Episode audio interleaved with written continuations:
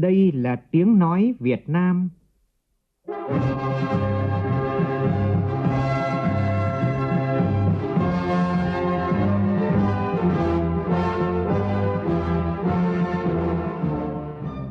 là tiếng nói Việt Nam, phát thanh từ Hà Nội, thủ đô nước Cộng hòa xã hội chủ nghĩa Việt Nam.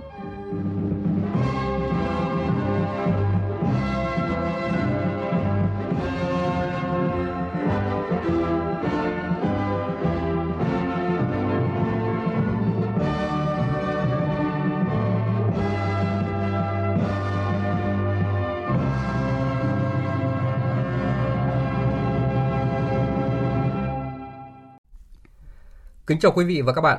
Mời quý vị và các bạn nghe chương trình Thời sự chiều của Đài Tiếng nói Việt Nam với những nội dung chính sau đây.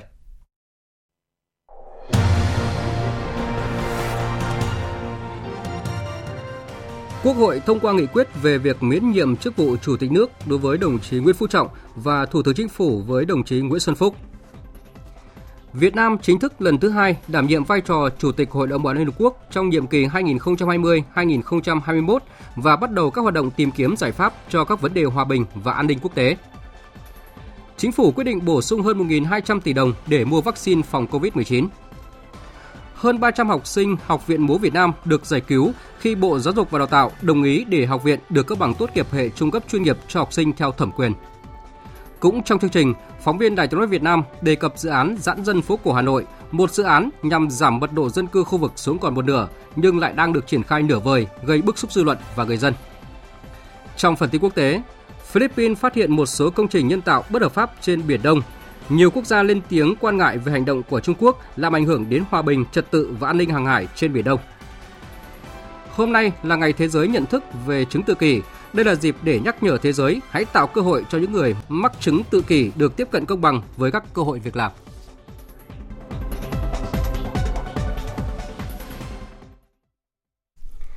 Bây giờ là nội dung chi tiết. Thưa quý vị và các bạn, tiếp tục kỳ họp thứ 11 Quốc hội khóa 14. Hôm nay, Quốc hội dành cả ngày thảo luận tại hội trường về công tác nhân sự. Với đa số phiếu đại biểu tán thành, chiều nay Quốc hội đã biểu quyết thông qua nghị quyết về việc miễn nhiệm chức vụ Chủ tịch nước Cộng hòa xã hội chủ nghĩa Việt Nam đối với ông Nguyễn Phú Trọng. Phóng viên Lại Hoa phản ánh. Nghị quyết được Quốc hội thông qua quyết nghị miễn nhiệm chức vụ Chủ tịch nước Cộng hòa xã hội chủ nghĩa Việt Nam nhiệm kỳ 2016-2021 đối với ông Nguyễn Phú Trọng. Nghị quyết có hiệu lực thi hành kể từ khi Quốc hội bầu được tân Chủ tịch nước. Thay mặt Quốc hội, Chủ tịch Quốc hội Vương Đình Huệ đã tặng bó hoa tươi thắm với những tình cảm thắm thiết, lời cảm ơn trân trọng và lời chúc tốt đẹp nhất tới Tổng Bí thư Nguyễn Phú Trọng. Hơn hai năm qua, trong điều kiện cụ thể, Tổng Bí thư Nguyễn Phú Trọng đã đồng thời giữ cương vị Chủ tịch nước. Mặc dù nhiệm vụ rất nặng nề, nhưng trách nhiệm cao cả trước Đảng, trước nhân dân. Tổng Bí thư Nguyễn Phú Trọng đã dành hết tâm sức của mình cho sự phát triển của đất nước, hoàn thành xuất sắc trọng trách trên cương vị Chủ tịch nước Cộng hòa xã hội chủ nghĩa Việt Nam. Thay mặt Quốc hội, xin trân trọng cảm ơn và kính chúc Tổng Bí thư Nguyễn Phú Trọng luôn mạnh khỏe, cùng Bộ Chính trị, Ban Bí thư, Ban chấp hành Trung ương Đảng, lãnh đạo Đảng, Nhà nước và nhân dân ta đưa đất nước Việt Nam của chúng ta ngày càng phát triển nhanh và bền vững. Tổng Bí thư Nguyễn Phú Trọng được Quốc hội tín nhiệm bầu giữ chức vụ Chủ tịch nước vào ngày 23 tháng 10 năm 2018 tại kỳ họp thứ 6 Quốc hội khóa 14. Phát biểu nhậm chức Chủ tịch nước khi đó, ông Nguyễn Phú Trọng chia sẻ vừa mừng vừa lo nhưng cũng nhiều lần khẳng định sẽ ra sức phấn đấu, cố gắng làm hết sức mình để đáp ứng yêu cầu và những tình cảm mà Quốc hội, nhân dân đã dành cho ông. Kết thúc nhiệm kỳ, trước đó báo cáo Quốc hội, Chủ tịch nước Nguyễn Phú Trọng khẳng định, mặc dù nhiệm kỳ có sự thay đổi về nhân sự và đặc biệt từ cuối năm 2018 với trọng trách Tổng Bí thư, đồng thời là Chủ tịch nước. Trong mọi thời điểm, Chủ tịch nước đều nỗ lực thực hiện đầy đủ, có hiệu quả nhiệm vụ quyền hạn theo quy định và trách nhiệm trước Đảng, Nhà nước, Quốc hội và nhân dân. Trong công tác và sinh hoạt, ông Nguyễn Phú Trọng luôn phấn đấu thể hiện trách nhiệm, gương mẫu, giản dị, gần dân, trọng dân, toàn tâm toàn ý phụng sự Tổ quốc, phục vụ nhân dân, khẳng định vị thế của người lãnh đạo cao nhất của Đảng, người đứng đầu nhà nước, thay mặt nước Cộng hòa xã hội chủ nghĩa Việt Nam về đối nội và đối ngoại. Với sự kiên quyết, kiên trì, quyết tâm của Chủ tịch nước, công tác đấu tranh phòng chống tham nhũng, lãng phí, tiêu cực trong nhiệm kỳ qua đã có hiệu quả, đi vào chiều sâu, xử lý các hành vi tham nhũng theo phương châm không có vùng cấm, không có ngoại lệ, được nhân dân cả nước đồng tình ủng hộ. Trước đó, sáng nay, Quốc hội đã biểu quyết thông qua nghị quyết về việc miễn nhiệm chức vụ Thủ tướng Chính phủ nước Cộng hòa xã hội chủ nghĩa Việt Nam đối với ông Nguyễn Xuân Phúc. Nhóm phóng viên Đài tiếng nói Việt Nam tiếp tục phản ánh. Nghị quyết được Quốc hội thông qua với đa số đại biểu Quốc hội tán thành, quyết nghị miễn nhiệm chức vụ Thủ tướng Chính phủ nước Cộng hòa xã hội chủ nghĩa Việt Nam nhiệm kỳ 2016-2021 đối với ông Nguyễn Xuân Phúc. Nghị quyết có hiệu lực thi hành kể từ khi Quốc hội bầu được Thủ tướng Chính phủ. Thay mặt Quốc hội, Chủ tịch Quốc hội Vương Đình Huệ trân trọng cảm ơn và tặng hoa ông Nguyễn Xuân Phúc. Trong nhiệm kỳ qua, Thủ tướng Nguyễn Xuân Phúc đã cùng tập thể chính phủ để lại nhiều dấu ấn, nỗ lực đưa con tàu Việt Nam trải qua hải trình dồn dập bão tố với biết bao khó khăn, thách thức. Trong nhiệm kỳ, lãnh đạo chính phủ đã thực hiện 570 chuyến công tác lên rừng xuống biển, làm việc với các địa phương, chỉ đạo cụ thể kịp thời, tháo gỡ nhiều vấn đề quan trọng, cấp bách. Có thể thấy, nhiệm kỳ 2016-2021 là một nhiệm kỳ đặc biệt với nhiều biến động và nhiều nội dung phải giải quyết trong bối cảnh khu vực và thế giới diễn biến phức tạp, khó lường. Trong bối cảnh đó, chính phủ đã treo lái con thuyền Việt Nam đi qua những cơn sóng khó khăn. Khi các mục tiêu nhiệm vụ phát triển kinh tế xã hội đề ra cho cả nhiệm kỳ đang ở trạng thái chuẩn bị về đích, thì cơn sóng lớn và không ngờ nhất lại ập đến, đó là đại dịch COVID-19. Với một nền kinh tế có độ mở lớn như Việt Nam thì tác động từ đại dịch COVID-19 là không thể tránh khỏi – Việt Nam từ chỗ tăng trưởng với tốc độ trên 7% trong 2 năm liên tiếp và hy vọng đến năm 2020 sẽ có kết quả tăng trưởng ngoạn mục. Nhưng cuối cùng, tăng trưởng giảm chỉ còn 2,91%. Trong bối cảnh các nền kinh tế toàn cầu tăng trưởng âm thì việc duy trì được mức độ tăng trưởng dương của chúng ta được đánh giá là điểm sáng. Ngày 7 tháng 4 năm 2016, tại kỳ họp thứ 11 Quốc hội khóa 13, ông Nguyễn Xuân Phúc được tín nhiệm bầu giữ chức vụ Thủ tướng Chính phủ. Ngày 26 tháng 7 năm 2016, tại kỳ họp thứ nhất Quốc hội khóa 14, được tín nhiệm bầu tái cử Thủ tướng Chính phủ. Theo chương trình, sáng thứ hai, ngày 5 tháng 4, Quốc hội sẽ tiến hành bầu Chủ tịch nước và Thủ tướng Chính phủ. Cũng trong ngày 5 tháng 4, Quốc hội sẽ tiến hành thảo luận biểu quyết thông qua các nghị quyết về việc miễn nhiệm Phó Chủ tịch nước, một số ủy viên Ủy ban Thường vụ Quốc hội, chủ nhiệm một số ủy ban của Quốc hội, Tổng thư ký Quốc hội và Tổng kiểm toán nhà nước. Tiếp đó, Chủ tịch nước trình danh sách đề cử để Quốc hội bầu Phó Chủ tịch nước. Ủy ban Thường vụ Quốc hội trình danh sách đề cử để Quốc hội bầu một số ủy viên Ủy ban Thường vụ Quốc hội. Sau đó, các đại biểu Quốc hội sẽ thảo luận ở đoàn về dự kiến nhân sự để bầu Phó Chủ tịch nước, một số ủy viên Ủy ban Thường vụ Quốc hội. Thưa quý vị và các bạn, nhân dịp ông Vương Đình Huệ được Quốc hội bầu giữ chức Chủ tịch Quốc hội nước Cộng hòa xã hội chủ nghĩa Việt Nam, hôm nay lãnh đạo Quốc hội và lãnh đạo Thượng viện Vương quốc Campuchia đã gửi thư chúc mừng. Tin của phóng viên Lê Tuyết.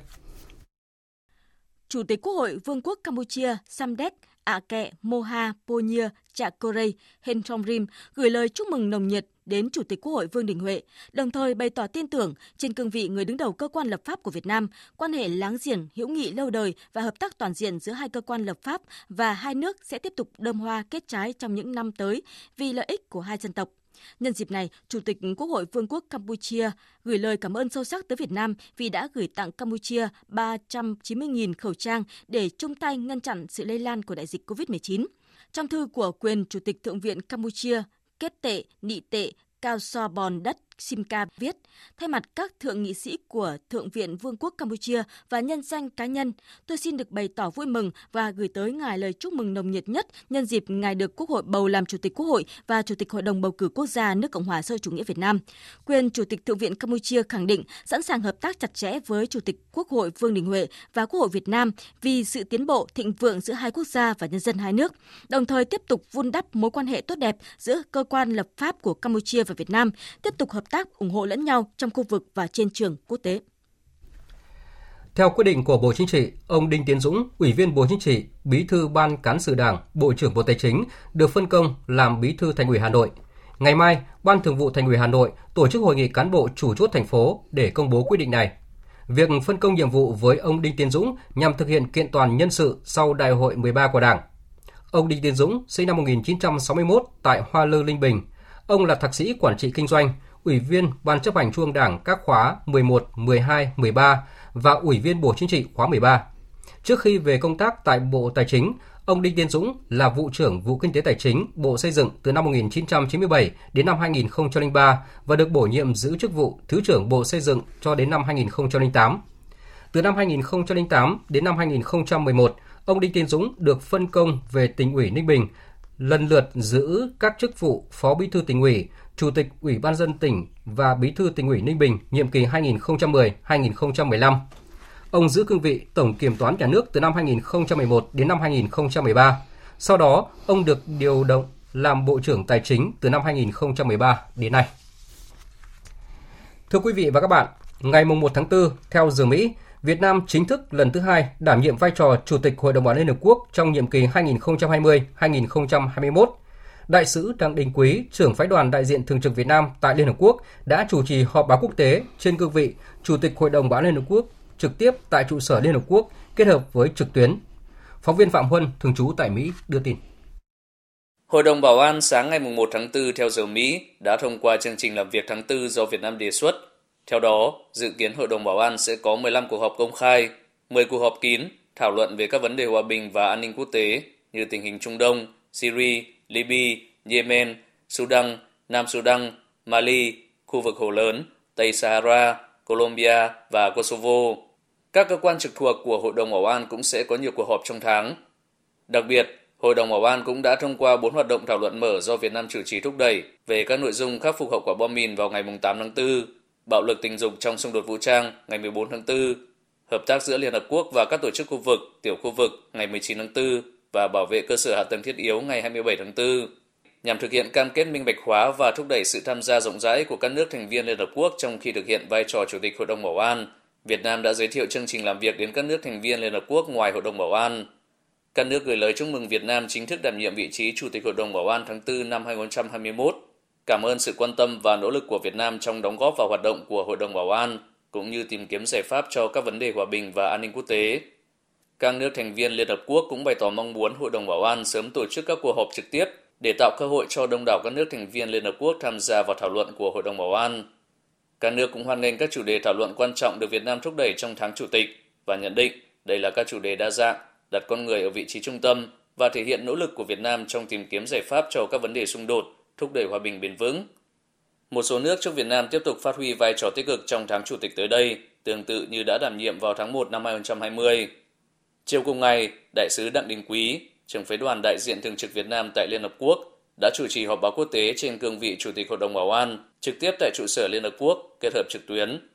Buổi họp báo thu hút đông đảo phóng viên, đại diện các hãng thông tấn, báo chí thường trú tại Liên Hợp Quốc tham dự và 15 lượt câu hỏi về công việc của Hội đồng Bảo an, những ưu tiên của Việt Nam trong tháng chủ tịch và tình hình một số điểm nóng ở các khu vực. Thời sự VOV, cậy, hấp dẫn. Mời quý vị và các bạn nghe tiếp chương trình Thời sự chiều nay với các tin đáng chú ý khác. Thủ tướng Chính phủ vừa quyết định trích 1.237 tỷ đồng từ nguồn dự phòng ngân sách trung ương năm nay để thực hiện mua và tiêm vaccine phòng COVID-19. Tin của phóng viên Văn Hải. Thủ tướng Chính phủ ra Bộ Tài chính, Bộ Y tế chịu trách nhiệm toàn diện về tính chính xác của nội dung và số liệu báo cáo. Bộ Y tế có trách nhiệm thực hiện cơ chế mua vaccine phòng COVID-19 theo đúng quy định, đảm bảo kịp thời hiệu quả tiết kiệm công khai minh bạch. Bộ Y tế khẩn trương xây dựng và trình cấp có thẩm quyền phê duyệt kế hoạch tổng thể phòng chống dịch bệnh COVID-19 năm 2021, bao gồm kế hoạch chi tiết về mua, sử dụng, 150 triệu liều vaccine phòng COVID-19, nguồn kinh phí đảm bảo thực hiện kế hoạch, trách nhiệm đảm bảo nguồn kinh phí mua vaccine, tổ chức tiêm vaccine của từng cấp chính quyền, cấp ngân sách nhà nước, tổ chức cá nhân sử dụng vaccine tự nguyện chi trả. Bộ Y tế cho biết tính từ 16 giờ đến 18 giờ chiều nay thì nước ta có 3 ca mắc COVID-19 mới đều là các ca nhập cảnh được cách ly ngay sau khi nhập cảnh tại Quảng Ninh, Thành phố Hồ Chí Minh và Tây Ninh. Hôm nay đã có 24 bệnh nhân được điều trị tại các cơ, cơ sở y tế được công bố khỏi bệnh. Ủy ban dân tỉnh Quảng Ninh vừa ban hành công văn về việc triển khai các biện pháp phòng chống dịch COVID-19 trong trạng thái bình thường mới. Theo đó, người đi từ tỉnh Hải Dương về Quảng Ninh sẽ không phải áp dụng các biện pháp cách ly y tế từ 0 giờ đêm nay. Điều này dựa trên căn cứ tình hình thực tiễn dịch bệnh COVID-19 tại các địa phương giáp danh với Quảng Ninh đã được kiểm soát. Người đi về Quảng Ninh từ tỉnh Hải Dương không phải áp dụng các biện pháp cách ly tại cơ sở tập trung, cách ly tại nhà, chứng nhận xét nghiệm. Tuy nhiên phải chủ động khai báo y tế tại địa phương nơi cư trú hoặc nơi đến, tự theo dõi sức khỏe tại nhà khi có các biểu hiện nghi nhiễm COVID-19 cần thông báo ngay cho trạm y tế hoặc trung tâm y tế trên địa bàn. Ủy ban nhân dân tỉnh Quảng Ninh cũng chỉ đạo cán bộ công chức, viên chức, học sinh, sinh viên, công nhân lao động và toàn thể nhân dân trên địa bàn tuyệt đối không được lơ là chủ quan, nâng cao ý thức tự giác, tự quản, tuân thủ nguyên tắc 5K của Bộ Y tế, khai báo y tế trung thực qua hệ thống khai báo y tế điện tử của Ban chỉ đạo quốc gia phòng chống dịch COVID-19, tờ khai y tế.vn, đeo khẩu trang bắt buộc tại nơi công cộng, tăng cường công tác kiểm tra xử lý nghiêm và công tác và công khai các trường hợp vi phạm. Thực hiện đề án phát triển ngành logistics trên địa bàn thành phố Hồ Chí Minh đến năm 2025 và định hướng đến năm 2030, Sở Công Thương đang đề xuất Ủy ban dân thành phố Hồ Chí Minh cho xây dựng 7 trung tâm logistics. Tin của phóng viên Lệ Hằng, thường trú tại thành phố Hồ Chí Minh. Thành phố Hồ Chí Minh là nơi xuất khẩu nhiều hàng hóa và có tốc độ tăng trưởng thương mại điện tử cao gấp đôi mức bình quân cả nước. Tuy nhiên hiện nay dịch vụ logistics ở đây chưa đáp ứng tốt nhu cầu cho thị trường nội địa và xuất khẩu. Chi phí logistics cao hơn so với một số nước trong khu vực.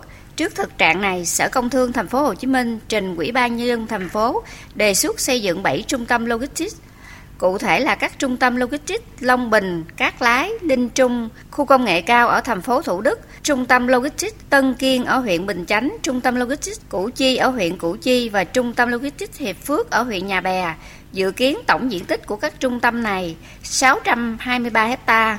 Nếu được xây dựng, các trung tâm này sẽ tăng cường kết nối lưu thông hàng hóa của các tỉnh thành trong khu vực, nâng cao năng suất trung chuyển hàng hóa xuất nhập khẩu, tối ưu hóa quá trình vận chuyển hàng hóa xuất nhập khẩu, phân phối nội địa, góp phần kéo giảm chi phí logistics. Ông Hà Ngọc Sơn, trưởng phòng quản lý xuất nhập khẩu Sở Công Thương Thành phố Hồ Chí Minh cho biết, Linh Trung thì giáp ranh với lại luồng hàng ở Đồng Nai, Bình Dương là các cái kho hàng. Như vậy như cái phễu hàng muốn rót về thành phố Hồ Chí Minh, dứt khoát đi qua cái khu vực của Linh Trung là tuyến đường ngắn nhất. Là vừa rồi là kể cả bên ban quản lý khu chế xuất khu công nghiệp chính họ cũng đề xuất với sở công thương cũng tham mưu thành phố cho phép họ tham gia luôn tức là mở rộng khu vực này ra. Như vậy thì nó sẽ giải quyết được cái bài toán logistics nội địa của mình.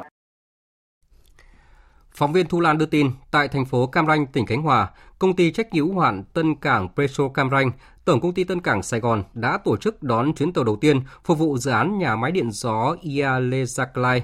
Dự án do công ty cổ phần đầu tư phát triển điện gió cao nguyên 1 làm chủ đầu tư với tổng giá trị đầu tư là hơn 4.000 tỷ đồng, gồm 28 bộ điện gió công suất 100 MW, dự kiến sẽ được nghiệm thu vận hành thương mại vào tháng 11 năm nay.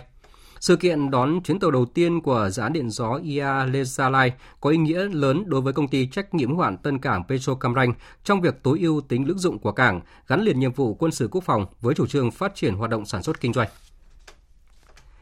Sáng nay tại thành phố Buôn Ma Thuột, tỉnh Đắk Lắk, Bộ Lao động Thương binh và Xã hội phát động chiến dịch thanh tra lao động năm nay.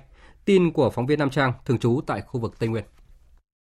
Với chủ đề tăng cường tuân thủ pháp luật lao động, an toàn vệ sinh lao động tại công trường xây dựng, chiến dịch thanh tra lao động trong lĩnh vực xây dựng năm 2021 hướng tới mục tiêu cụ thể là tăng cường số lượng dự án xây dựng được thanh tra kiểm tra. Dự kiến hết năm 2021 sẽ có 600 dự án xây dựng được thanh tra kiểm tra trên cả nước giảm thiểu số vụ tai nạn lao động chết người tại công trường dự án xây dựng. Thanh tra viên lao động được trang bị kiến thức kỹ năng thanh tra chuyên sâu về lao động, an toàn, vệ sinh lao động tại doanh nghiệp và nhà thầu thi công dự án xây dựng. Chiến dịch thanh tra lao động năm 2021 diễn ra từ tháng 1 đến hết tháng 12 năm 2021 trên địa bàn 63 tỉnh, thành phố trong cả nước. Chiến dịch bao gồm các hoạt động tuyên truyền, hoạt động thanh tra tại dự án xây dựng, hoạt động giám sát, tổng kết. Ông Nguyễn Tiến Tùng, tránh thanh tra Bộ Lao động Thương binh và Xã hội cho biết, trong vài năm trở lại đây, tình hình tai nạn lao động trong lĩnh vực xây dựng, đặc biệt trong các hoạt động thi công tại công trường dự án có chiều hướng gia tăng và diễn biến phức tạp hơn. Trong giai đoạn từ năm 2017 đến 2020, trung bình hàng năm lĩnh vực xây dựng chiếm 32% số vụ tai nạn chết người và 31% số người chết nhằm chấn chỉnh hơn nữa việc tuân thủ pháp luật lao động, an toàn vệ sinh lao động tại công trường xây dựng. Theo ông Nguyễn Tiến Tùng, ngoài việc đẩy mạnh công tác truyền thông, sự vào cuộc quyết liệt của các cơ quan chức năng chính là giải pháp then chốt. Cơ quan thanh tra phải vào cuộc thật quyết liệt, xử lý thật nghiêm nhằm ngăn ngừa các sai phạm của các doanh nghiệp. Chính quyền địa phương phải vào cuộc thật quyết liệt, đồng bộ. Đây không phải là việc riêng của thanh tra ngành lao động thương mà đây là việc của toàn quốc. Chúng ta phải làm thế nào đó, chính quyền các cấp phải vào cuộc để tiến hành thanh tra, kiểm tra rồi ngăn ngừa các sai phạm của các doanh nghiệp nhằm đảm bảo tính mạng, tài sản của người lao động được tốt nhất.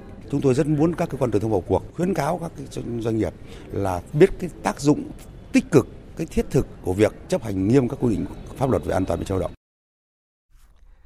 Thực hiện kế hoạch tăng cường tuần tra kiểm soát, xử lý các vi phạm về nồng độ cồn, chất ma túy và mũ bảo hiểm khi tham gia giao thông, chỉ sau 15 ngày ra quân, Công an thành phố Hà Nội đã lập biên bản xử lý gần 700 trường hợp vi phạm về nồng độ cồn, phạt tiền hơn 3 tỷ 200 triệu đồng.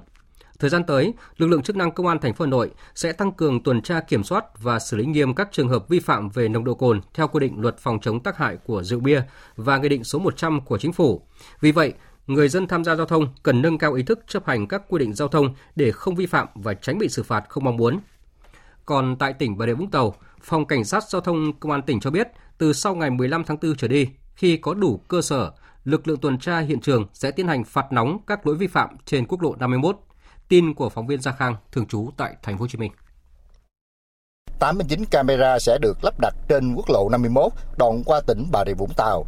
Trong đó có 8 camera giám sát về tốc độ, 8 camera giám sát về an ninh trật tự. Các camera còn lại sẽ phát hiện các lỗi vi phạm như đi sai làn đường, không chấp hành tín hiệu đèn giao thông, xe quá tải, đua xe trái phép, Đại úy Lê Thị Kim Dung, Phó trưởng phòng Cảnh sát Giao thông Công an tỉnh Bà Rịa Vũng Tàu cho biết, khi hệ thống camera trên quốc lộ 51 phát hiện xe vi phạm, thông qua sóng bộ đàm, tổ công tác ở trung tâm điều khiển sẽ thông báo cho tổ tuần tra tại hiện trường để dừng xe, kiểm tra giấy tờ, thông báo lỗi cho người điều khiển phương tiện và tiến hành xử phạt nóng. Các ca tuần tra ở ngoài đường sẽ được trang bị máy tính sách tay, có bộ đàm để liên hệ với bộ phận ở nhà để xử phạt nóng tức là khi mà cái hệ thống cảnh báo là có lỗi vi phạm đó, nó sẽ có hai hình thức để xử phạt nếu mà có đủ cơ sở dữ liệu xử phạt nóng còn lại thì sẽ trong vòng 5 ngày gửi thông báo cho chủ uh, phương tiện Tiếp tục thông tin về việc hai thiếu niên bị đánh dã man tại thành phố Hồ Chí Minh gây bức xúc dư luận. Đại diện Ủy ban dân quận 10 cho biết đã tạm đình chỉ công tác đối với 4 người là tổ viên của tổ bảo vệ dân phòng thành phố Hồ Chí Minh. Tin của nhóm phóng viên Tỷ Huỳnh và Vũ Hường thường trú tại thành phố Hồ Chí Minh. Đại diện cơ quan chức năng xác nhận hai thiếu niên đều sinh năm 2007, từng là học sinh trường Trung học cơ sở Hoàng Văn Thụ, quận 10 nhưng đã bỏ học từ tháng 2 vừa qua. Đêm 31 tháng 3, khi đang làm nhiệm vụ tuần tra, tổ bảo vệ dân phố phường 14 quận 10 nghe bảo vệ trường Trung học cơ sở Nguyễn Văn Tố chi hô có trộm đột nhập nên đến hỗ trợ bắt giữ. Tổ này đưa hai thiếu niên vào phòng giám thị của trường để chờ lực lượng công an đến giải quyết. Tại đây, một người mặc quần áo dân phòng đã đấm đá liên tiếp vào người hai thiếu niên, mặc dù hai thiếu niên này liên tục nói không phải con. Theo cơ quan chức năng, người xuất hiện trong clip có hành vi hành hung hai thiếu niên là tổ viên Trần Quốc Hùng. Vụ việc diễn ra có sự chứng kiến của ba thành viên còn lại thuộc tổ bảo vệ dân phòng và hai nhân viên bảo vệ trường trung học cơ sở Nguyễn Văn Tố. Hiện sức khỏe của hai thiếu niên đã tạm ổn và được giao cho gia đình giám hộ, không xử lý hình sự. Bốn thành viên tổ, tổ bảo vệ dân phòng phường 14 bị tạm đình chỉ công tác và đang cùng với những người có liên quan giải trình về vụ việc. Cũng trong sáng nay, đại diện Sở Giáo dục và Đào tạo Thành phố Hồ Chí Minh đã yêu cầu trường Trung học cơ sở Nguyễn Văn Tố và Phòng Giáo dục Đào tạo quận 10 khẩn trương làm rõ và xử lý vụ việc, đồng thời nghiêm túc cũng như rút kinh nghiệm trong công tác quản lý nhà trường. Về hướng giải quyết của Ủy ban nhân dân quận 10 về vụ việc, ông Bùi Thế Hải, Phó Chủ tịch Ủy ban nhân dân quận 10 Thành phố Hồ Chí Minh cho biết. Quan điểm lãnh đạo quận ủy Ủy ban nhân quận 10 là khi phát hiện sự việc là đồng chí bí thư, đồng chí chủ tịch quận đã chỉ đạo các cơ quan liên quan là khẩn trương điều tra xác minh và sẽ xử lý nghiêm vụ việc không bao che ngay sáng nay là đã yêu cầu phường 14 đình chỉ ngay tức khắc công tác của bốn thành viên tổ bảo vệ dân phố giao cho phòng lao động thương binh xã hội phối hợp với các địa phương liên quan để động viên thăm hỏi gia đình hai em. Thưa quý vị và các bạn, trước hành vi côn đồ đánh đập dã man hai thiếu niên của bảo vệ dân phòng thành phố Hồ Chí Minh, bên hành lang Quốc hội chiều nay, nhiều đại biểu cho rằng cần phải khởi tố hình sự những người đã tra tấn hai thiếu niên này để làm gương. Ghi nhận của nhóm phóng viên Uông Huyền và Minh Long. đại biểu Lưu Bình Nhưỡng, đoàn đại biểu Quốc hội tỉnh Bến Tre cho rằng cần khởi tố hình sự đối với người trực tiếp đánh và xem xét trách nhiệm của những người chứng kiến mà không can ngăn. Bên cạnh đó, hành động bạo lực phi giáo dục này xảy ra ngay tại trường học, nên nhà trường cũng phải có trách nhiệm trong việc này. Không thể để anh này tiếp tục làm dân phòng được. Hành động này là một cái hành động tôi cho rằng là dã man, cần phải loại trừ ra khỏi cái bộ máy nhà nước những cái con người mà nó không xứng đáng như vậy. Những cái người ở đấy tôi cho rằng là đều phải chịu cái trách nhiệm với vấn đề này. Anh để cho tình trạng vi phạm pháp luật trắng trợn như thế thì đấy một là bao che, hai là đồng lõa, ba là thiếu tinh thần trách nhiệm. Thứ hai tôi cho rằng là bản thân nhà trường những người lãnh đạo cao nhất cũng phải chịu trách nhiệm với này này. Rồi cán bộ địa phương, những người nhiệm địa phương, tôi đề nghị là phải ra soát lại toàn bộ các cái công việc ấy và kiểm điểm trách nhiệm chung theo đúng các quy định của pháp luật. Đại biểu Quốc hội khóa 13 Bùi Thị An cũng cho rằng đây là hành động tàn nhẫn vô đạo đức, nhất là những người có hành vi tra tấn hai thiếu niên trong clip lại là thành viên tổ bảo vệ dân phố thì càng không thể chấp nhận được. Hai cái chữ bảo vệ thì nó đã mang đầy đủ ý nghĩa của nó rồi cái bảo vệ là người ta nhờ anh làm, người ta giao cho anh trách nhiệm bảo vệ, tức là bảo vệ tính mạng cho dân, bảo vệ tài sản cho dân. Chứ còn anh bảo vệ những cái mà người ta cần thì cuối cùng anh lại hành động như vậy. Tôi phải nói thật, tôi xem clip tôi hoàn toàn ngạc nhiên và tôi rất là bất ngờ và tôi phẫn uất. Và cái người mà bị hành hành hung lại là các cháu chưa đến tuổi vị thành niên. Thì điều đó nói lên một sự tàn nhẫn và hai nữa là sự vô đạo đức phản cảm. Ở đây trong trường hợp này tôi nghĩ phải phải dùng hình sự và xử lý cũng liên quan đến vụ việc này, hôm nay Cục Trẻ em Bộ Lao động Thương binh và Xã hội đã đề nghị Sở Lao động Thương binh và Xã hội Thành phố Hồ Chí Minh phối hợp với Sở Giáo dục và Đào tạo Thành phố Hồ Chí Minh, Công an Thành phố Hồ Chí Minh và các cơ quan liên quan kiểm tra xác minh thông tin và xác định trách nhiệm pháp lý của các cá nhân, đơn vị, tổ chức có liên quan, thực hiện nghiêm chỉ thị số 23 của Thủ tướng Chính phủ về việc tăng cường các biện pháp đảm bảo thực hiện quyền trẻ em và bảo vệ trẻ em, trong đó có quy định về trách nhiệm người đứng đầu cơ quan, tổ chức, chính quyền địa phương khi để xảy ra các vụ việc vi phạm quyền trẻ em. Thưa quý vị và các bạn, Tiếng kêu cứu của hơn 300 phụ huynh của Học viện Múa Việt Nam về việc con mình không được nhận bằng tốt nghiệp văn hóa dù suốt 6 năm vẫn học văn hóa và tham gia kỳ thi tại đây đã có kết quả khi mà hôm nay Bộ Giáo dục và Đào tạo đã có công văn gửi Bộ Văn hóa Thể thao và Du lịch đồng ý để Học viện Múa Việt Nam được cấp bằng tốt nghiệp hệ trung cấp chuyên nghiệp cho học sinh theo thẩm quyền. Tin chi tiết của phóng viên Minh Hường. Bộ Giáo dục và Đào tạo cho biết, trong trường hợp trường Cao đẳng múa Việt Nam, nay là Học viện múa Việt Nam tổ chức đào tạo đầy đủ chương trình theo quyết định số 92 năm 2004 của Bộ trưởng Bộ Văn hóa Thể thao và Du lịch ban hành, chương trình khung giáo dục trung học chuyên nghiệp thì Học viện múa Việt Nam cấp bằng tốt nghiệp cho học sinh theo thẩm quyền. Bộ Giáo dục và Đào tạo đồng ý để Học viện múa Việt Nam được in phôi bằng và in bằng tốt nghiệp theo quy định hiện hành. Bộ Giáo dục và Đào tạo cũng đồng ý để Học viện múa Việt Nam cấp giấy chứng nhận hoàn thành khối lượng kiến thức văn hóa trung học phổ thông trong trường hợp học sinh đã hoàn thành chương trình theo quy định tại thông tư số 16 năm 2010 của Bộ trưởng Bộ Giáo dục và Đào tạo về việc ban hành quy định khung chương trình cấp chuyên nghiệp. Quý vị và các bạn đang nghe chương trình Thời sự chiều của Đài Tiếng nói Việt Nam. Thưa quý vị và các bạn, chủ trương giãn dân phố cổ được Hà Nội đặt ra từ hơn 20 năm trước với mốc dự kiến ban đầu dự kiến hoàn thành vào năm 2020. Tuy nhiên đến thời điểm này, dự án vẫn đang dở dang mới triển khai được giai đoạn 1 hàng nghìn hộ dân phố cổ vẫn đang sống trong những căn nhà sập sệ, tăm tối, thậm chí là rất nguy hiểm. Nguyên nhân là do trong cấu trúc của đề án giãn dân, thành phố Hà Nội mới chỉ chú trọng tới việc tạo nhà ở mà chưa có chính sách đền bù một cách linh hoạt, thỏa đáng và chưa tính đến phương kế tổng thể chuyển đổi nghề nghiệp cho người dân nơi ở mới. Nhiều người dân thất vọng bởi hơn thập niên vẫn chưa thấy bóng dáng mẫu khu nhà tái định cư của đề án giãn dân phố cổ với hạ tầng kinh tế, xã hội đảm bảo cuộc sống. Khi nào thì cuộc sống của người dân phố cổ mới được an cư? Đề cập nội dung này, nhóm phóng viên Sơn Lâm và Minh Long có bài viết Đề án giãn dân phố cổ Hà Nội, dở dang và kỳ vọng. Phần 1 có nhan đề Giãn dân phố cổ Hà Nội, đi cũng dở mà ở không xong. Đằng sau vẻ đông vui sầm uất của 36 phố phường, hàng nghìn hộ dân phố cổ Hà Nội đang phải sống trong những căn nhà chật trội chưa đến 10 mét vuông. Sâu trong những con ngõ hun hút, ngày cũng như đêm, đèn điện phải bật quanh năm. Hàng trăm nghìn người dân luôn trong tâm trạng thấp thỏm, lo âu, không biết gia đình mình có thuộc diện buộc phải di rời không hay được ở lại theo đề án giãn dân phố cổ. Khổ mà, rồi cái ăn thế, cái ở thế rồi là các cái sinh hoạt hàng ngày ấy, vệ sinh này nọ kia đấy rất là phức tạp mà trong một gia đình ấy nó có bốn năm thế hệ đấy sinh hoạt là ông bà này bố mẹ là con cháu này hàng ngày như nào đấy rất là khổ. Khổ là khổ chứ đấy đấy. Nước ở chật trội quá là nhiều cái nó phức tạp va chạm. Mấy ông bà sáu bảy người thì bây giờ lại cả chặt cũng ở đây nữa. Bởi vì mình muốn rất muốn thay đổi. Tôi cũng không nghĩ là bà giao bán. Tại vì giao bán cái này là tất cả ở trong này năm hộ chứ không phải một mình hộ nhà mình đâu mà mình giao bán. Phố cổ được coi là nơi hoạt động kinh tế xã hội sôi động, năng động bậc nhất của thủ đô, nhất là phát triển mạnh kinh tế ban đêm. Nhà ở không chỉ là nơi ở mà còn gắn liền với sinh kế của người dân. Từ những cửa hàng lớn đến các quán nhỏ chỉ một mét vuông đất cũng giúp người dân làm ăn khấm khá. Bà Đào Hồng Bích bán hàng ăn vỉa hè ở phố Hàng Nón bày tỏ, nếu di dân về khu nhà cao tầng thì không khác nào chặn đường sinh kế của người dân, không còn cơ hội kiếm sống. Người dân chúng tôi ở phố cổ ở thì rất là chật trội. Thế nhưng mà chúng tôi thì lương hưu không có. Hai vợ chồng già sống dựa nhau một buôn bán nhỏ lẻ ở đây. Mà bây giờ cho chúng tôi sang bên kia tuy rằng là có hỗ trợ như thế nhưng mà cái liệu sau đấy thì chúng tôi sống dựa vào đâu, buôn bán ở đâu được lo cuộc sống hàng ngày.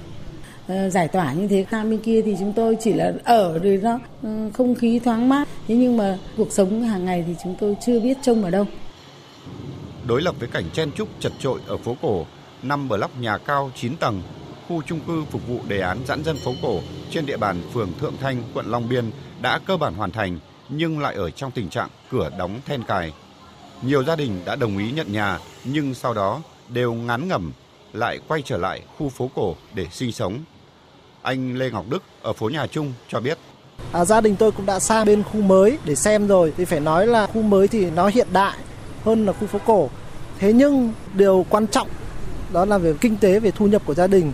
Khi mà hiện tại chúng tôi đang ở phố cổ và đang kinh doanh, có một nguồn thu nhập khá là ổn định. Và khi sang khu đô thị mới thì chúng tôi vẫn chưa biết là mình sẽ làm gì để có nguồn thu nhập. Khi mà chúng tôi ở trong khu chung cư, ở các nhà cao tầng thì chúng tôi không thể nào buôn bán được. Cái mất nguồn thu nhập hàng tháng, hàng năm của chúng tôi. Thế cho nên là chúng tôi quyết định là chưa muốn di chuyển. Cũng tại quận Long Biên, khu tái định cư 67 Đức Giang đã đón các hộ dân ở số 42, 44 Hàng Bạc về ở từ năm 2009. Tuy nhiên đến nay, nhiều hộ gia đình đã phải bán nhà đi nơi khác do không tìm được công việc tại nơi ở mới. Thậm chí, nhiều người có ý định về nhà cũ kinh doanh buôn bán nhưng không thực hiện được. Ông Phạm Ngọc Lưu, bà Lý Thị Ngọc chia sẻ. Sang đây nó khoảng độ mất 3 tháng, buồn, cả vân vân, chán dần dần nó quen chung cuộc sống thì sang đây là cái không thể bằng được bên phố cổ. Sang đây thì nó thật để đi giao hàng cái thì nó xa, cho nên mình bỏ nghề. Người thì có việc làm, người không có việc làm. Chú bây giờ cũng gần 70 rồi. Thì nói chung cuộc sống bây giờ thì vẫn phải là chui tầng hầm, là trông xe hàng ngày và làm chân bảo vệ. Họ động viên mình là để cho mình đi họ chỉ bảo là đi sang bên này sẽ tạo công an việc làm cho những người không có công an việc làm. Nhưng mà đâu có được như thế, có hứa nhưng mà có là thực hiện được đâu sang đây thì cuộc sống nó sẽ khó khăn hơn là ở bên phố chứ ở đây chung là khó khăn lắm những người có tuổi ở nhà, người ta đi làm thuê, công việc bất bình Đề án giãn dân khu phố cổ được thực hiện từ năm 2002 với mục tiêu di chuyển trên 6.500 hộ dân với khoảng 27.000 nhân khẩu trên địa bàn 10 phường. Đề án phân làm hai giai đoạn và ban đầu dự kiến kết thúc vào năm 2020. Tuy nhiên, phải chờ đến năm 2013, Ủy ban dân thành phố Hà Nội mới ban hành văn bản thực hiện chủ trương giãn dân phố cổ với số dân cần di rời gấp 10 lần mục tiêu ban đầu. Ban quản lý phố cổ Hà Nội cho biết, hiện mới chỉ di rời được khoảng 250 hộ, chủ yếu là các hộ dân sinh sống trong di tích, đình, đền, chùa, trường học, cơ quan. Số còn lại hàng nghìn hộ đang ở trong tình trạng đi cũng dở, ở không xong. Ông Đặng Đình Bằng, Phó trưởng ban thường trực Ban quản lý phố cổ Hà Nội nhìn nhận đối với các hộ trong diện giãn dân bắt buộc thì áp dụng cơ chế giải phóng mặt bằng sẽ thuận lợi hơn. Nhưng đối với các hộ trong diện tự nguyện, nếu không có cơ chế chính sách hấp dẫn, ở đầu đến chắc chắn sẽ khó vận động được người dân di rời. Trong phố cổ là người ta cũng dễ kiếm sống hơn với một cái khu vực mới mà bây giờ cũng chưa thể hình dung được cách là người ta kiếm sống như thế nào theo tôi biết thì ở trong khu giãn dân đấy, có cái phần, có những hộ mà mặt phố di rời có thể là đăng ký để tham gia vào các cái càng kinh doanh ở bên đấy. Thế nhưng mà không phải là ai cũng có thể có cái điều kiện như thế được. Thì thực sự là mình thấy là cái đấy là cũng là cái khó. Đây là cái gọi là giãn dân tự nguyện. Chủ yếu là mình thu hút bằng cái khuyến khích động viên họ, cũng chưa có cơ chế để có thể là áp dụng các biện pháp trên. Thì nếu mà khuyến khích thu hút được họ thì họ sẽ đi. Bên cạnh bài toán lợi ích sinh kế của người dân thì việc chậm trễ xây dựng khu giãn dân do nhà đầu tư không có năng lực tài chính, dính đến sai phạm, lừa đảo đã bị cơ quan pháp luật khởi tố cũng là nguyên nhân khiến dự án giãn dân phố cổ khó triển khai. Hà Nội giãn dân đi đâu, đến nay vẫn chưa có tòa nhà nào trong dự án giãn dân phố cổ được xây dựng dù trước đó năm 2015, sau lễ động thổ rình rang 16 khối nhà cao tầng tại khu đô thị Việt Hưng, nhưng đến nay khu vực này vẫn là bãi đất hoang, cỏ dại mọc um tùm. Thưa quý vị và các bạn, theo đề án giãn dân phố cổ Hà Nội thì có hai đối tượng thuộc diện di rời. Thứ nhất, đối tượng bắt buộc là cư dân sống ở đình, đền, di tích, trường học hoặc đất công sản. Thứ hai là cư dân sống tại các nhà cũ xuống cấp cần phải di rời. Đây là hai đối tượng đều khó khăn trong giả soát. Với diện tích bắt buộc, việc xác định danh giới chung riêng giữa di tích, quản lý công sản với người dân rất khó khăn, bởi qua nhiều năm diện tích lấn chiếm, cơi nới, sử dụng rất nhiều. Đối với diện tích tự nguyện, các phường cơ bản đã thống kê. Tuy nhiên, người dân chưa đồng thuận do những bất cập trong cơ chế chính sách tái định cư. Do đó, việc di rời các hộ dân ra khỏi khu phố cổ có quá nhiều trường hợp với những chính sách khác nhau nên việc đưa ra các cơ chế còn chưa thống nhất. Đây là thách thức rất lớn vì đòi hỏi thành phố phải có chính sách, cơ chế đột phá và mô hình giãn dân mới. Việc Ủy ban dân thành phố Hà Nội mới đây công bố quy hoạch phân khu nội đô lịch sử đang được coi là kỳ vọng để tháo gỡ điểm nghẽn, đẩy nhanh tiến độ triển khai đề án giãn dân phố cổ. Đây là nội dung sẽ được chúng tôi đề cập trong phần 2 của loạt bài viết Đề án giãn dân phố cổ Hà Nội, dở dang và kỳ vọng. Thời sự VOV, nhanh, tin cậy, hấp dẫn. Chương trình thời sự chiều nay tiếp tục với phần tin thế giới. Bộ trưởng Quốc phòng Indonesia và người đồng cấp Hoa Kỳ vừa có cuộc điện đàm bàn về hợp tác quốc phòng song phương và điều kiện an ninh khu vực, trong đó có vấn đề Biển Đông. Thông cáo báo chí của Đại sứ Hoa Kỳ tại Indonesia cho biết, Bộ trưởng Quốc phòng Mỹ đã nhấn mạnh tầm quan trọng của việc phát triển hơn nữa quan hệ quốc phòng song phương. Ông cho rằng cuộc tập trận chung có tên gọi Lá chắn Gruza dự kiến diễn ra vào tháng 8 năm nay là cơ hội để xây dựng khả năng tương tác tốt hơn giữa lực lượng vũ trang. Thảo luận về tình hình an ninh khu vực, hai bên đã bày tỏ quan ngại về những thách thức an ninh hàng hải, khẳng định tiếp tục hợp tác để duy trì an ninh và hòa bình trên Biển Đông. Liên quan đến tình hình trên Biển Đông, quân đội Philippines vừa phát hiện một số công trình nhân tạo bất hợp pháp trên Biển Đông gần khu vực hàng trăm tàu cá của Trung Quốc tập trung bất thường. Hương Trà, phóng viên Đài tiếng nói Việt Nam thường trú tại Indonesia, theo dõi khu vực ASEAN, thông tin. Tổng tham mưu trưởng lực lượng vũ trang Philippines, tướng Cirilito Sobechana ngày hôm qua cho biết vị trí các công trình không cách xa nơi 200 tàu Trung Quốc tập trung bất thường. Ông khẳng định những cấu trúc này được xây dựng một cách bất hợp pháp, ảnh hưởng đến hòa bình, trật tự và an ninh hàng hải. Trước đó, Philippines đã gửi công hàm ngoại giao phản đối việc hàng trăm tàu Trung Quốc tập trung trên Biển Đông, cho rằng đây là hành động khiêu khích rõ ràng nhằm quân sự hóa khu vực. Đồng thời, Philippines cũng đã tăng cường tuần tra, theo dõi hoạt động của các tàu Trung Quốc, bảo vệ an ninh trên Biển Đông.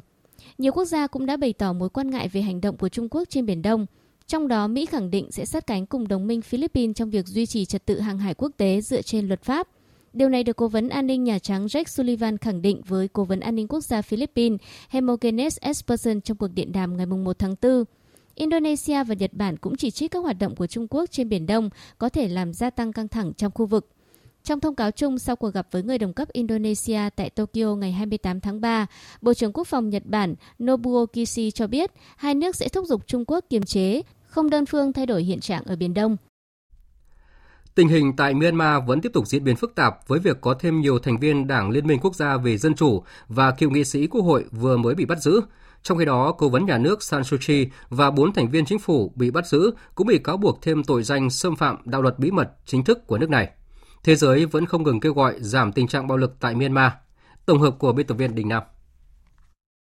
Luật sư của bà San Suu Kyi cho biết bà San Suu Kyi cùng ba bộ trưởng và một cố vấn kinh tế người Australia là Sian Teren mới bị một tòa án tại Yangon cáo buộc thêm tội xâm phạm đạo luật bí mật chính thức của Myanmar. Trước đó, bà San Suu Kyi đã bị cáo buộc phạm một số tội danh khác, tuy nhiên đội ngũ luật sư của bà cho rằng đó là những cáo buộc vô căn cứ.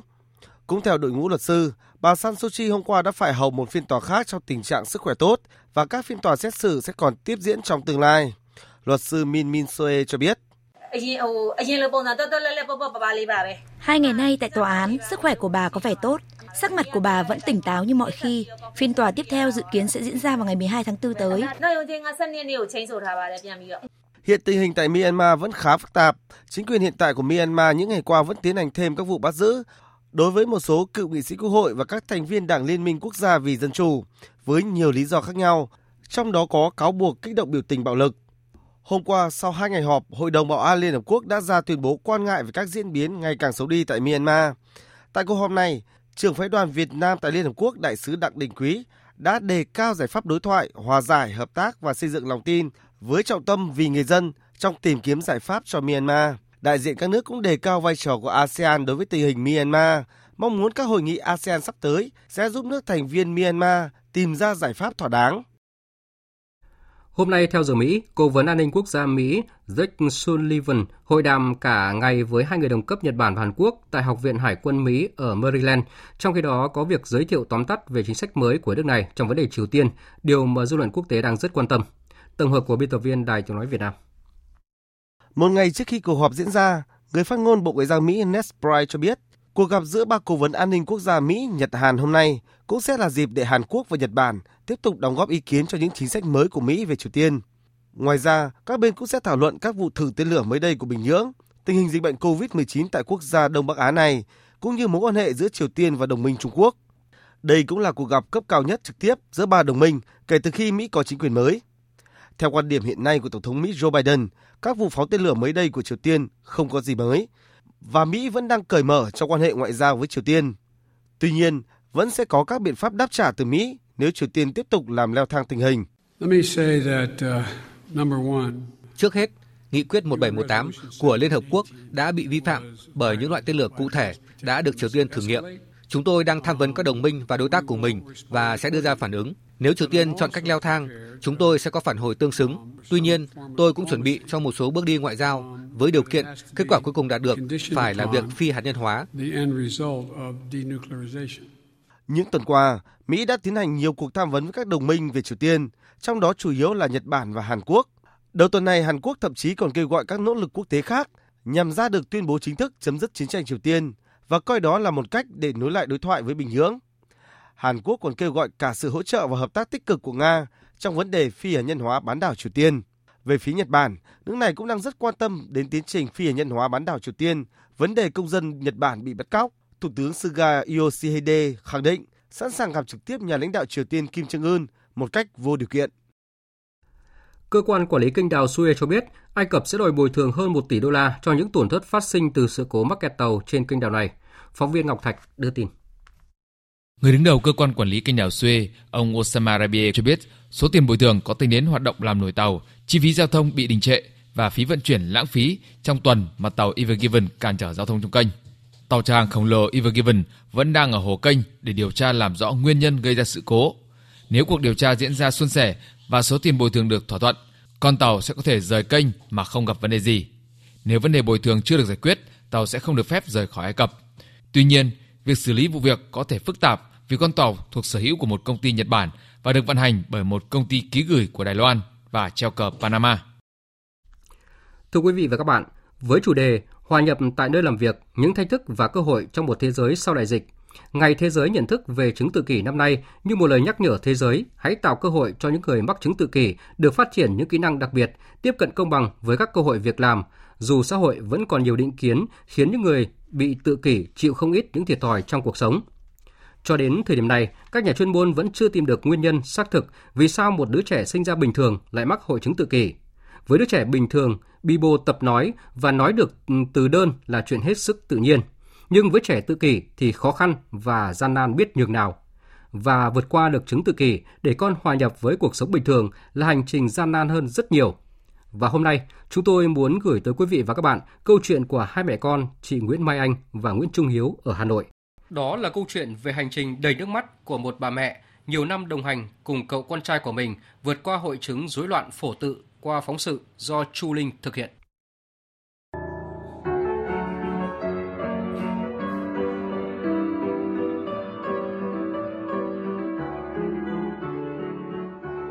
đó là những âm thanh trong trèo của giai điệu piano mà bạn Nguyễn Trung Hiếu, con trai chị Nguyễn Mai Anh ở Hà Nội thể hiện.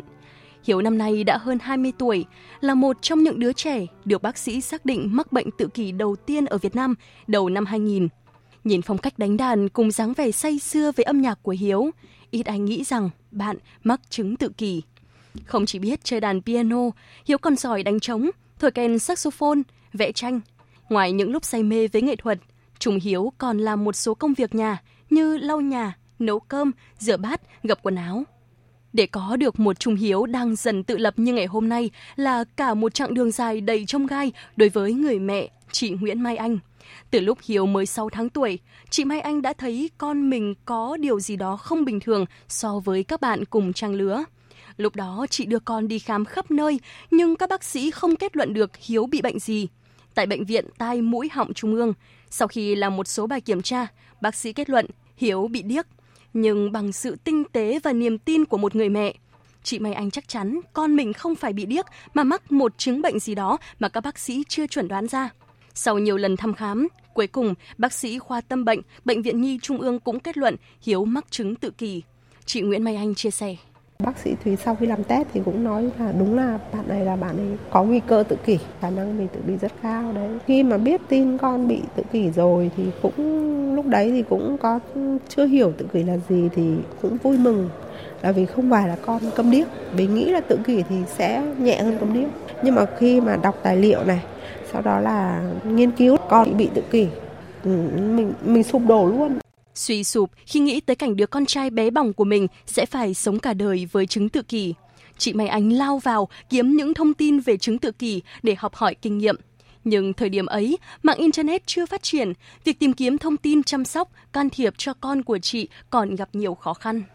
Bác sĩ Quách Thúy Minh, nguyên trưởng khoa tâm bệnh của Bệnh viện Nhi Trung ương, nhớ lại thời gian đầu tiếp xúc với khái niệm chứng tự kỷ. Thời gian mà năm 2000 thì cái chứng tự kỷ ít khi được nói đến. Trước kia cứ các chứng tự kỷ cứ xét hết vào là chậm phát triển về tâm thần, chậm phát triển về trí tuệ. Tài liệu y văn thế giới nhé, một số bệnh nhân đi nước ngoài về, một số chuyên gia sang Việt Nam mình thì các các bác đọc tài liệu rồi kết hợp các chuyên gia thì cũng ờ, bắt đầu tìm hiểu về cái cái, cái chứng tự kỷ thông qua những cái uh, kinh nghiệm của các chuyên gia đấy thì rồi thì dần dần thì cứ thấy rằng là cái cái bé nó có những biểu tương tự như vậy nó cứ đến đông dần đông dần thì dần dần là mình thành những kinh nghiệm của bản thân mình họp hành các hội nghị ở trong nước các hội chẩn Ờ, với các ờ, chuyên gia khác thì cũng đã đi đến những cái đánh giá và phát hiện ra nhiều các trường hợp là tự kỷ. Với tình yêu thương con mãnh liệt, chị Mai Anh đã xin nghỉ việc để ở nhà chăm sóc con. Thật may mắn khi đồng hành cùng mẹ con chị có sự cảm thông, giúp đỡ của mọi người xung quanh. Hàng xóm và người thân khi thì đưa Hiếu đi dạo, lúc lại kiên nhẫn ngồi trò chuyện với em. Từ đó, mỗi ngày, mẹ Mai Anh và Hiếu lại cùng nhau tập luyện, khi thì học nói, khi thì cùng chơi trò chơi – Dần dần, Hiếu đã có những tiến bộ rõ rệt, biết làm một số việc và bắt đầu nói những câu ngắn. Đến thời điểm hiện tại, Hiếu đã ổn định và độc lập, không cần phụ thuộc quá nhiều vào mẹ. Bạn biểu diễn âm nhạc, vẽ tranh và được mẹ giúp đỡ mở một triển lãm tranh và tự kiếm được tiền. Hơn 20 năm đồng hành cùng con, để có được một Trung Hiếu như ngày hôm nay là cả một quá trình hy sinh, nỗ lực của người mẹ. Chị Mai Anh không ngừng cố gắng với mong muốn con có thể sống tự lập, hòa nhập như bao người khác. Hiện chị Nguyễn Mai Anh là thành viên Hội các mẹ có con tự kỷ tại Hà Nội, tự tin chia sẻ với các phụ huynh cùng cảnh ngộ cách vượt qua hoàn cảnh. Những tiếng nói bi bô, tưởng chừng đơn giản lại mang đến niềm vui vỡ òa cho nhiều ông bố, bà mẹ không may có con mắc chứng tự kỷ. Thưa quý vị và các bạn, có thể khẳng định rằng không ai khác, cha mẹ chính là bác sĩ tốt nhất của con, bởi con cùng với cha mẹ hàng ngày, cha mẹ theo con đến khi trưởng thành và trên chặng đường đó thì cha mẹ đồng hành cùng con trong quá trình trị liệu. Và câu chuyện về mẹ con chị Nguyễn Mai Anh và Nguyễn Trung Hiếu ở Hà Nội là minh chứng rõ ràng nhất khi cha mẹ kiên trì đồng hành cùng con. Trẻ mắc chứng tự kỷ sẽ có nhiều cơ hội để hòa nhập vào cuộc sống giống như bao trẻ em khác. Và tiếp tục chương trình thời sự chiều nay là tin chúng tôi vừa nhận. Chiều tối nay tại nhà Quốc hội, Chủ tịch Quốc hội Vương Đình Huệ đã điện đàm với Chủ tịch Quốc hội Lào Say Sỏm Phô Vi Hẳn. Tin của phóng viên Lê Tuyết. Tại cuộc điện đàm, Chủ tịch Quốc hội Vương Đình Huệ vui mừng nhận thấy quan hệ hợp tác giữa hai quốc hội thời gian qua đã được triển khai tích cực, ngày càng đi vào chiều sâu, thiết thực và có hiệu quả. Nhấn mạnh mối quan hệ đặc biệt vĩ đại giữa hai đảng, hai nhà nước và quốc hội hai nước, Chủ tịch Quốc hội khẳng định Việt Nam luôn coi trọng và dành ưu tiên hàng đầu cho quan hệ đặc biệt với Lào, coi đây là vấn đề chiến lược, có ý nghĩa sống còn với cả hai nước, sẵn sàng chia sẻ ủng hộ mạnh mẽ toàn diện nhân dân Lào trong công cuộc xây dựng đất nước phồn vinh, bảo vệ vững chắc chế độ xã hội chủ nghĩa. Chủ tịch Quốc hội Vương Đình Huệ đánh giá cao trong bối cảnh dịch bệnh, hai bên vẫn duy trì các chuyến thăm, tiếp xúc cấp cao cũng như các cơ chế hợp tác quan trọng. Kim ngạch thương mại hai chiều tăng, tổng vốn đầu tư đăng ký của doanh nghiệp Việt Nam tại Lào hơn 4 tỷ đô la Mỹ. Đáng chú ý, dự án nhà Quốc hội Lào được triển khai đúng tiến độ, kịp đưa vào phục vụ tổ chức kỳ họp đầu tiên Quốc hội khóa mới của Lào. Chủ tịch Quốc hội Vương Đình Huệ đề nghị thời gian tới hai bên tập trung quán triệt, giám sát triển khai thành công các thỏa thuận đạt được giữa hai nước tại kỳ họp 43 Ủy ban Liên Chính phủ, tiếp tục duy trì trao đổi thường xuyên các chuyến thăm cấp cao và các cơ chế hợp tác, chia sẻ kinh nghiệm, nhất là trong việc xây dựng thể chế, hệ thống pháp luật và giám sát triển khai thực hiện pháp luật. Chủ tịch Quốc hội Vương Đình Huệ cũng đề nghị các cơ quan hữu quan phối hợp chuẩn bị tốt các hoạt động kỷ niệm 60 năm ngày thiết lập quan hệ ngoại giao và 45 năm ngày ký hiệp ước hữu nghị Việt Nam Lào Lào Việt Nam trong năm sau. Chủ tịch Quốc hội Lào Say Sòn Phôn Phôn Vi Hẳn đánh giá cao quan hệ hợp tác hai nước. Hai quốc hội thời gian qua đồng thời thông báo tới Chủ tịch Quốc hội Vương Đình Huệ về thành công tốt đẹp của cuộc bầu cử Quốc hội Lào khóa 9. Chân thành cảm ơn món quà là tòa nhà Quốc hội mà Đảng, Nhà nước, nhân dân Việt Nam trao tặng.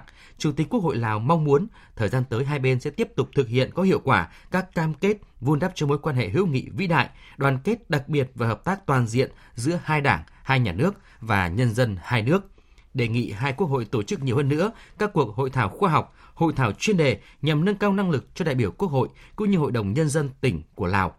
Cùng với đó là tiếp tục đẩy mạnh hợp tác, ủng hộ lẫn nhau tại các diễn đàn, nghị viện, khu vực và thế giới. Nhân dịp này, Chủ tịch Quốc hội Lào trân trọng mời Chủ tịch Quốc hội Vương Đình Huệ sớm sang thăm chính thức Lào. Tiếp tục chương trình thời sự chiều nay sẽ là trang tin thể thao.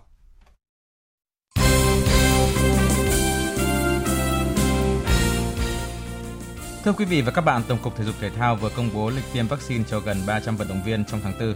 Trong đó ở môn bóng đá, 47 cầu thủ của tuyển Việt Nam sẽ được tiêm trong 3 đợt vào ngày mùng 8, mùng 9 và 13 tháng 4. Đây là nhóm cầu thủ sẽ sang các tiểu vương quốc Ả Rập Thống Nhất thi đấu vòng loại World Cup 2022 khu vực châu Á vào tháng 6 tới. 22 thành viên ban huấn luyện của tuyển Việt Nam cũng sẽ được tiêm vaccine ngừa COVID-19 vào ngày mùng 5 tháng 4.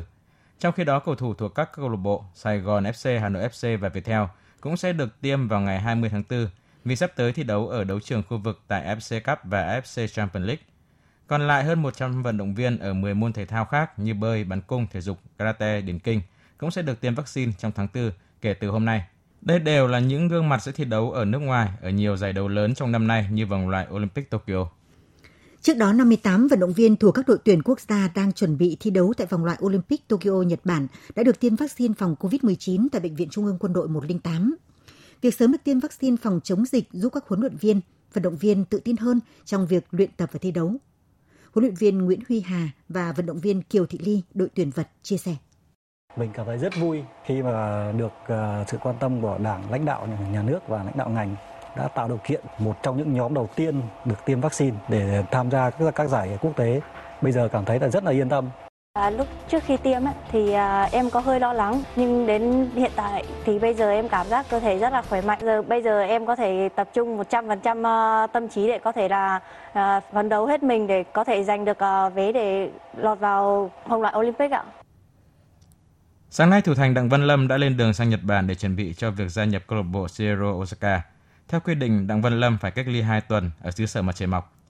Sau một vài lần xét nghiệm âm tính, thủ môn này mới được chính thức làm quen với đội bóng mới.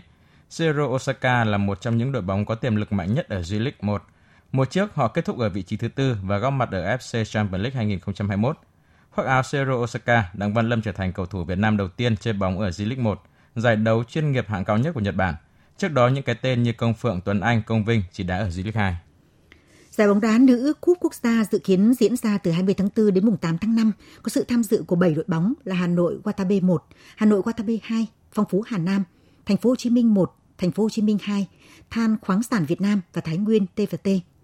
Để tránh việc các tay vợt phải tiến hành cách ly 14 ngày như khi tham dự Australian Open, các nhà tổ chức quần vợt thế giới đã khuyến khích những vận động viên tranh tài ở các giải quần vợt thế giới tiêm vaccine ngừa COVID-19. Một khi đã tiêm các loại vaccine ngừa COVID-19, những tay vợt chỉ cần tự cách ly một ngày, sau đó có thể tập luyện và thi đấu bình thường. Ngoài việc không cần tiến hành xét nghiệm PCR ở điểm đến khi dự thi các giải đấu, những tay vợt này được đặt cách vào thẳng vòng đấu chính của các giải. mà trước mắt là Monte Carlo Master 1000 ở Monaco. Những người không tiêm vaccine ngừa COVID-19 sẽ cần tiến hành cách ly 14 ngày và thậm chí phải dự phòng sơ loại của các giải đấu, dù có thể thứ hạng trên bảng xếp hạng giúp họ có được vé vào thẳng vòng chính thức. Dự báo thời tiết Phía Tây Bắc Bộ, chiều tối và đêm có mưa rào và rông vài nơi, trưa chiều trời nắng, riêng khu Tây Bắc có nơi nắng nóng, gió nhẹ. Trong cơn rông có khả năng xảy ra lốc xét và gió giật mạnh, nhiệt độ từ 23 đến 35 độ. Phía Đông Bắc Bộ, đêm và sáng có mưa nhỏ, mưa phùn và sương mù, gió Đông Nam đến Đông cấp 2, cấp 3, nhiệt độ từ 23 đến 28 độ.